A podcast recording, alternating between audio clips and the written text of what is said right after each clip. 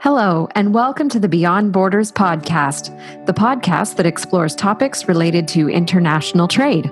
This podcast is brought to you by Buckland. For over 70 years, Buckland has been working to help companies across the world experience global trade in a better way. As a customer focused company, we provide you with a single source of unmatched customs brokerage, trade managed solutions, freight forwarding, trade technologies, and warehousing and distribution services. I'm your host, Jenny Kaus, Corporate Marketing Manager here at Buckland, and today I am speaking with our guest, Kelly Denias. As Buckland's Senior Customer Service Administrator, Kelly works closely with our clients to ensure a great experience. Kelly holds her Certified Custom Specialist designation and has been with Buckland for nine years. Welcome back to the podcast, Kelly. Thank you so much for joining me once again. Thank you for having me, Jenny, and welcome everybody. So you've been a guest a couple times and and taught us about all sorts of things, uh, but today specifically, you are here to talk about a power of attorney, or as it's commonly known, a POA. So let's get started. Let's right at the basics. Can you explain what a POA is? Absolutely. So a POA is also known as a power of attorney. It's a legal document. It allows a customs broker to conduct business with U.S. Customs and Border Protection on behalf of an importer. I like to refer to it basically as a permission slip. Ah. You are going to authorize it to us, and then we are going to go ahead and do business with customs on your behalf. But without it, we cannot do that. So basically, it is a permission slip, but it is in the form of a legal document. That's a really good analogy. And I think that kind of speaks to what it gives a broker the ability to do. So that's a that's a good explanation and an even better analogy. I like that one. I think I'm going to use that. So what does the POA kind of outline? Like what is what does that entail? The POA outlines the terms and conditions of service and it ensures that both parties are clear in the terms doing business together. A customs broker cannot legally act on behalf of the importer without a properly completed POA. Ah, okay, great. Thank you. I know that because of the nature of what you do and how you get our clients kind of set up and going, you have a ton of experience with getting these POAs uh, like set up, filled out uh, as part of that ongoing kind of onboarding process with clients. With that, I'm sure that you've come across maybe some best practices and tips uh, in your experience. Do you have some that you could maybe share with our listeners? For sure. So, one of the top things I'd like to say is make sure your documents filled out correctly. If you don't know, don't be afraid to ask. We're here to help. Um, you know, make sure you have correct signing officers and things like that. That's an important one. The signing officers must be authorized within the company. So they have to be what we call binded. They have to have authorization. And those are usually what we call your corporate officers. They're your mm-hmm. president, vice president, CEO, CFO, secretary, treasurer, parties like that. Okay. In Mexico, there are a few additional. We can use the director or the legal representative.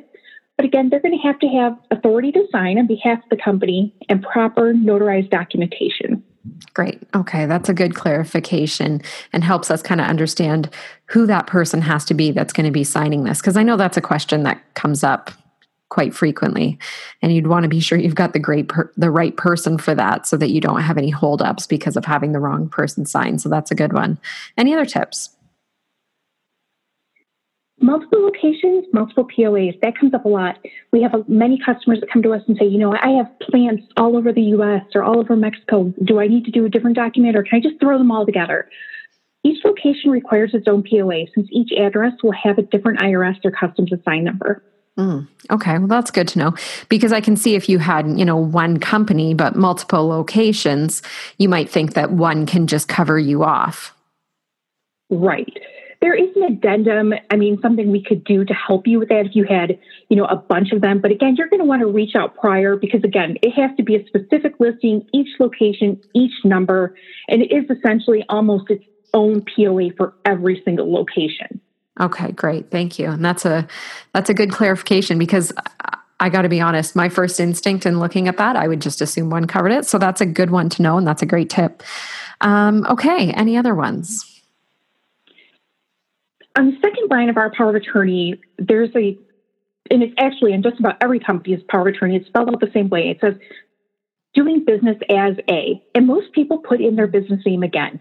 Uh, that line is actually going to match the boxes at the top right corner. So that's going to be your corporation, your partnership, your actual entity type. So you want that field to match the box that you checked off at the top of the page on page one. Okay. You don't want it to actually include your business name again or even your DBA name. We see that a lot. So maybe you're doing business as something else, you know. Don't put that in there. It's just going to be a repeat of your entity type. Gotcha. I would have definitely not got that one either. So that's a really good tip. And I think for anyone listening, that could definitely be something that they could uh, keep in mind when they're doing this. So that's great. Um, and there's so many businesses as well that are registered with one name and doing business on other, you know, with another name. So I can see how this one would come up quite a bit. What else you got? Page two. A lot of people have questions about page two, and it's called the corporate certification or an individual or partnership certification. It's important that on page two of the power of attorney, it's correctly filled out. We do have a template we can send you or a sample to help with, you know, the directions and instructions. But on page two, you're going to have a different corporate officer complete that and sign it. And it's going to be different than the party who signed page one because basically they are authorizing and saying, yes, the person who signed page one absolutely had authority to do so. They're basically confirming, you know, that that party was okay to do it. So one other thing I want to mention too is if you are located, or your business, I should say, your entity is located in the U.S. or maybe you're sole proprietor, you do not have to complete page two. Oh. So if you are located as, you know, you're a non-U.S. resident, it must be done. But if you are not, you are here in the U.S., page two is not required. Oh, that's a good distinction to make. And you certainly wouldn't want to miss a page or do a page that you don't have to. So that's a right for sure. a good one to make. Anything else you can think of? The grantor and the corporate officer, like we said, must be different people. So the ah. corporation or corporate certification on page two must be completed again by that signing officer other than the one on POA, you know, who signed page one. So that's something, like I said, that's a big one. We get a lot of people to say, oh, you know, we're just going to have the same person fill it out all the way across. And we really, you know, try to stress that page two corporate cert has got to be that other party. Okay, great. Well, that's a good tip as well.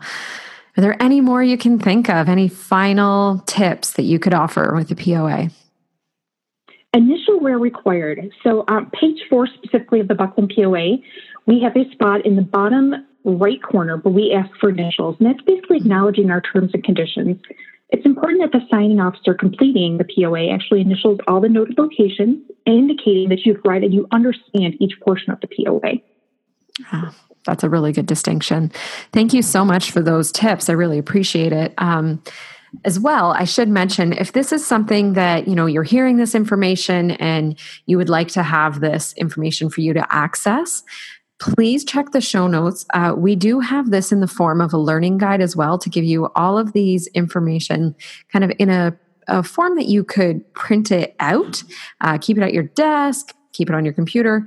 It's all laid out in a document um, and it's under the learning guide section of our website. But I'll definitely link up to that in the show notes so that you're able to access that. Um, so that would be, I think, great to have all those tips just in that form. So, Kelly, if if after listening to this, people have any questions about filling out a POA or anything else, what do you recommend that they do? I would encourage them to reach out to Buckland's customer service group. We can be reached at CSA Group at buckland.com if they have any questions at all. That's good advice. And once again, that's CSA group at buckland.com. If you have any questions, our customer service group is there and ready to take your request and help you out. So please do reach out. Kelly, thank you so much for walking us through some of those tips on how to accurately complete a POA. I know that's going to be a time saver for a lot of people. Thank you so much for having me. And that's the Beyond Borders podcast for today. Thank you so much for listening, and thank you to our guest, Kelly Denias, for joining us and for sharing your expertise. If you're looking for more resources related to international trade, check out buckland.com and click on the learning section across the top of the website. Here, you'll find a range of resources, including learning guides, webinars, and podcasts. Our downloadable learning guides include Incoterms charts, common trade terminology, how to avoid border delays giveaways, and more. We also host live monthly webinars and invite you to sign up online to secure your spot for an informative presentation followed by a live Q&A session. The best way to stay up to date on all of these resources is through our weekly newsletter. We send out a newsletter every Wednesday containing our latest resources as well as a roundup of the latest trade news delivered straight to your inbox. If you have any questions, please feel free to reach out to us through our website's Contact Us page, through Twitter, where our handle is at Buckland Tweets, on our LinkedIn company page, or on Instagram at Buckland Insta. Thank you for listening to the Beyond Borders podcast, and be sure to tune in again and subscribe for more great conversations about importing, exporting, and everything else in the world of logistics and international trade.